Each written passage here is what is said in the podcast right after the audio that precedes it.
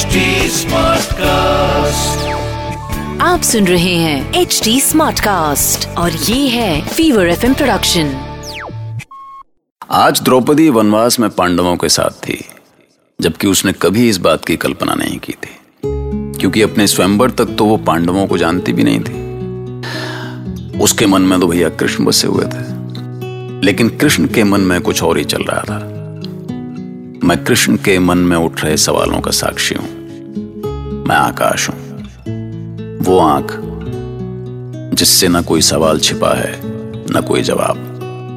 मैंने देखा है कि कृष्ण द्रौपदी का विवाह अर्जुन के साथ कराना चाहते थे और इसके लिए उन्होंने पूरी तैयारी भी की थी।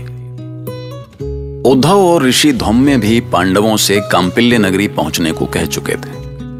जिसके बाद पांडव कांपिल्य पहुँचे और एक कुम्हार के घर में डेरा डाला। कुम्हार समझते हो ना?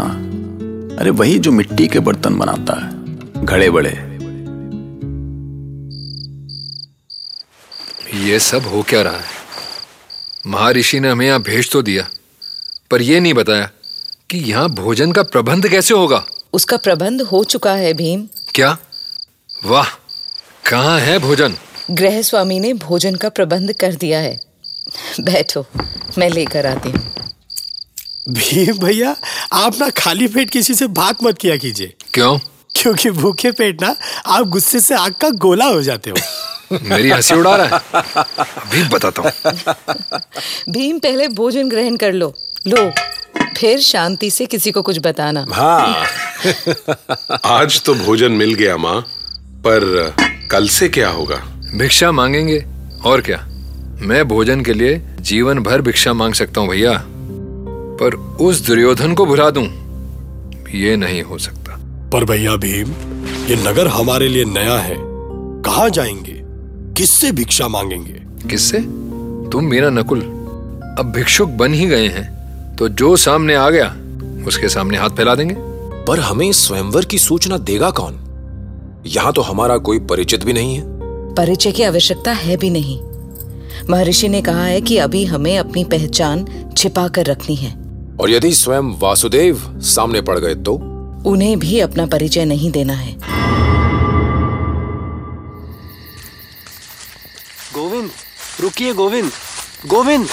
उद्धव तुम इतनी रात्रि में? हाँ गोविंद आपसे एकांत में ही मिलना चाहता था। अच्छा बताओ क्या हुआ? कोई विशेष सूचना? हाँ सूचना है कि जरासन स्वयंवर में पांचाल कुमारी का हरण करेगा। उद्धव उस विषय में अब तुम मत सोचो। तुम केवल पांडवों के संबंध में सोचो। अभी तक उनकी कोई सूचना नहीं मिली है। मैंने उन्हें समझा दिया है। वो अब तक काम्पिले पहुँच भी चुके होंगे। यदि नहीं पहुँचे तो हमारी योजना धरी की धरी रह जाएगी। तो हमें क्या करना चाहिए? देखो तब हमें हर परिस्थिति के लिए तैयार रहना चाहिए। यह भी हो सकता है कि दुर्योधन स्वयंवर में विजयी हो जाए। मुझ पे संदेह। आप भी ना क्या क्या सोचने लगते हैं, मामा। पूरे आर्यवर्त में मुझसे बड़ा योद्धा है कौन जो पांचाली को जीत सकेगा हाँ? बांजे। भांजे जो पक्षी उत्साह से ज़्यादा ऊँचा उड़ते हैं। आंधी की मार से। उनके प्राण पखेरु हवा में उड़ जाते हैं और धरती पर उनका मरा हुआ धड़ी आकर गिरता है। इसीलिए ऊँचा मत उड़ो भांजे, उस छलिए को समझो। मुझे सूचना मिली है कि ये जो सारा खेल है ना, उसी का रचाया हुआ है। तो रचाने दो खेल। स्वयंवर में पराक्रम की ही तो परीक्षा होनी है ना? तो मित्र दुर्योधन के पराक्रम के सामने कोई नहीं ठहरेगा। बिना बुद्धि का बल सिर्फ़ बैल के काम आता है मनुष्य के नहीं। बल के साथ कभी बुद्धि का प्रयोग भी किया करो अंगराज।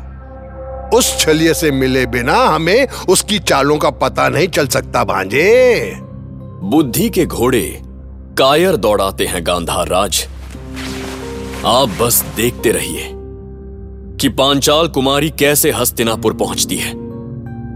यदि दुर्योधन असफल भी हो जाए तो अश्वत्थामा कभी असफल नहीं होगा। एक बात तो तय है, यदि कर्ण अश्वत्थामा या दुर्योधन में से कोई स्वयंवर में विजयी हो भी गया, पांचाली उनमें से किसी का वरण नहीं करेगी। चाहे उसे अपने प्राण ही क्यों ना देने पड़े। और यदि ऐसा कुछ हुआ तो स्वयंवर सभा युद्ध का मैदान बन जाएगी। तो गोविंद, ऐसी किसी अनहोनी को टालने के लिए आपको स्वयंवर में भाग लेना चाहिए। मैं स्वयंवर में भाग नहीं लेने का प्रण कर चुका हूँ। पर इस स्वयंवर के बहाने कई राजा पांचाल से सैन्य गठबंधन करना चाहते हैं, जिसे मुझे रोकना आवश्यक है। इस संबंध में मैंने मगध नरेश जरासंत को समझाने का प्रयास भी किया, पर उसने मेरी एक न सुनी।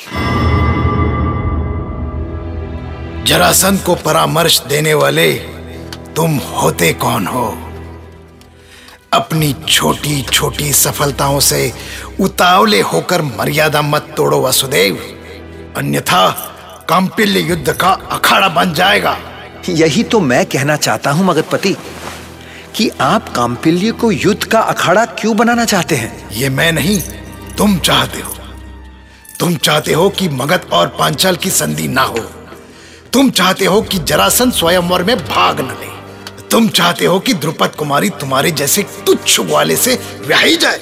नहीं नहीं महाराज। मैं तो केवल इतना ही चाहता हूँ कि आप अपनी वृद्धावस्था को ध्यान रखते हुए इस प्रतियोगिता में भाग न ले। वृद्ध वृद्ध किसे बोल रहा है तू?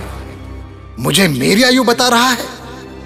यदि मैं स्वयंवर में भाग नहीं भी लूँ तो भी तुझ में इतनी शक्ति नहीं। कि मुझे पांचाली का हरण करने से तू रोक सके। ये सब सुनकर मुझे बहुत भय लग रहा है गोविंद। यदि यदि जरासन ने सचमुच ऐसा कोई संकट खड़ा कर दिया तो हम उसे कैसे रोकेंगे? उसे रोकना तो पड़ेगा उद्धव। और मैं रोक भी लूँगा। तुम बस पांडवों के संबंध में सोचो। यदि वो स्वयंवर में नहीं पहुँचे तो मैं भी कुछ नहीं कर पाऊँगा। अब देखिए, अजीब है ना। यहाँ कृष्ण पांडवों के लिए स्वयंवर रचा के बैठे हैं और उधर पांडव अभी भी ये तय नहीं कर पा रहे थे कि उनको ये स्वयंवर जीतना है या नहीं जीतना है।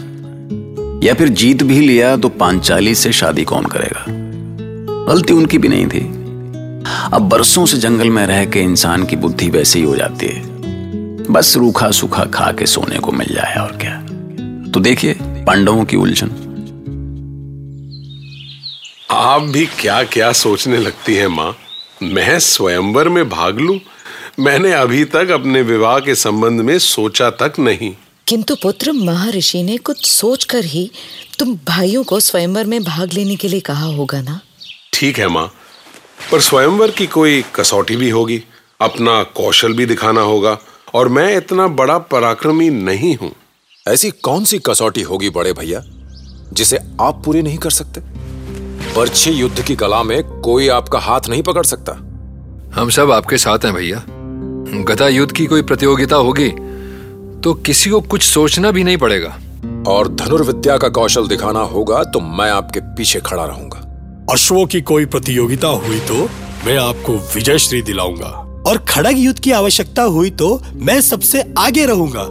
लो ऐसे भाइयों के होते तुम्हें चिंता करने की क्या आवश्यकता है युधिष्ठिर?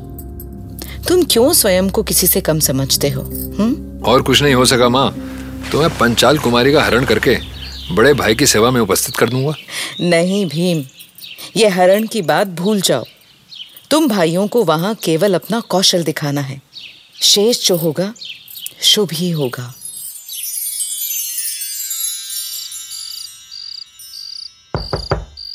कौन? धीरे बोलिए गोविंद। मैं नहीं चाहती कि किसी को सूचना मिले कि मैं आपसे एकांत में मिलने आई हूँ।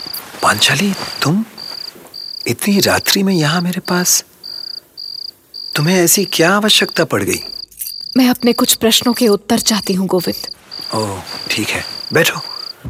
अब पूछो क्या पूछना चाहती हो? आप ही ने पिताजी से मेरे स्वयंवर के बारे में कहा। आपने ही आर्यवर्त के सारे राजाओं को आमंत्रित करने का परामर्श दिया। स्वयंवर की कसौटी भी आप ही ने तैयार की। इस सब के बाद आप चाहते क्या है? मैं क्या चाहता हूँ? तुम्हारा विवाह? क्या तुम विवाह नहीं करना चाहती? आपने ये जो चक्रव्यूह रचा है माधव उसमें मैं फंस गई हूँ। मैं उससे निकलना चाहकर भी उससे निकल नहीं पा रही। अपने स्वयंवर को तुम चक्रव्यूह कह रही हो? इसलिए कि आप मुझसे विवाह करेंगे नहीं। और आर्यवर्त का कोई भी राजा आपके समान है नहीं। यदि दुर्योधन कर्ण या अश्वत्थामा ने ये प्रतियोगिता जीत ली तो वो मुझे बंदी की तरह घसीटते हुए ले जाकर उस द्रोण के चरणों में डाल देंगे। और यदि जरासंध विजयी हुआ तो मुझे दासी से भी बुरा जीवन जीना पड़ेगा। तुम्हारा ये भय अनुचित नहीं है पांचाली। ऐसी संभावनाएँ बन भी सकती है। ये सब जानकर भी आप मुझे स्वीकार नहीं करेंगे। क्या इसीलिए आपने इस स्वयंवर का आयोजन कराया था कि मैं किसी की दासी बन जाऊँ और अपने पिता के अपमान का प्रतिशोध भी ना ले सकूँ? और कुछ कहना है तुम्हें? बस यही कि जैसे आपने गोपियों के साथ छल किया वही सब मेरे साथ भी क्यों करना चाहते हैं? क्यों गोविंद क्यों? ऐसा क्यों करना चाहते हैं आप मेरे साथ? मेरी किस भूल का दंड दे रहे हैं आप मुझे? ऐसी कठोर मत बनो पांचाल कुमारी। कोई पुरुष यदि मेरी निंदा करता है तो मैं उस पर ध्यान नहीं देता। क्योंकि पुरुष हृदय से नहीं, मस्तक से सोचते हैं। किंतु किसी स्त्री का व्यंग मुझे बहुत चोट पहुंचाता है। विशेषकर तब, जब वो स्त्री मेरी प्रिय सखा पांचाली हो।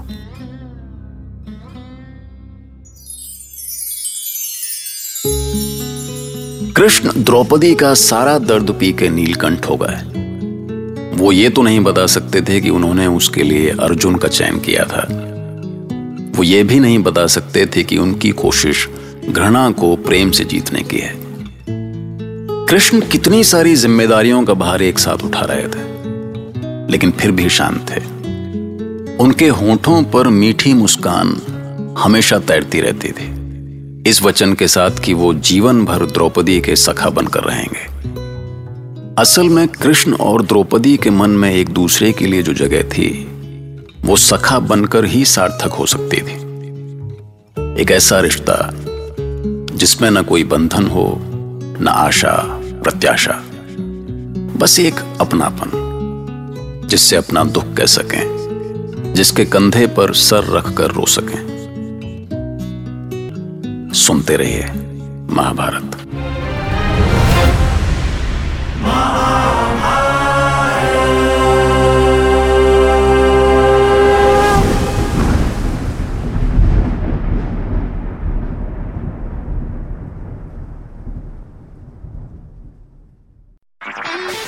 आप सुन रहे हैं एच डी स्मार्ट कास्ट और ये था Fever FM production H smart cast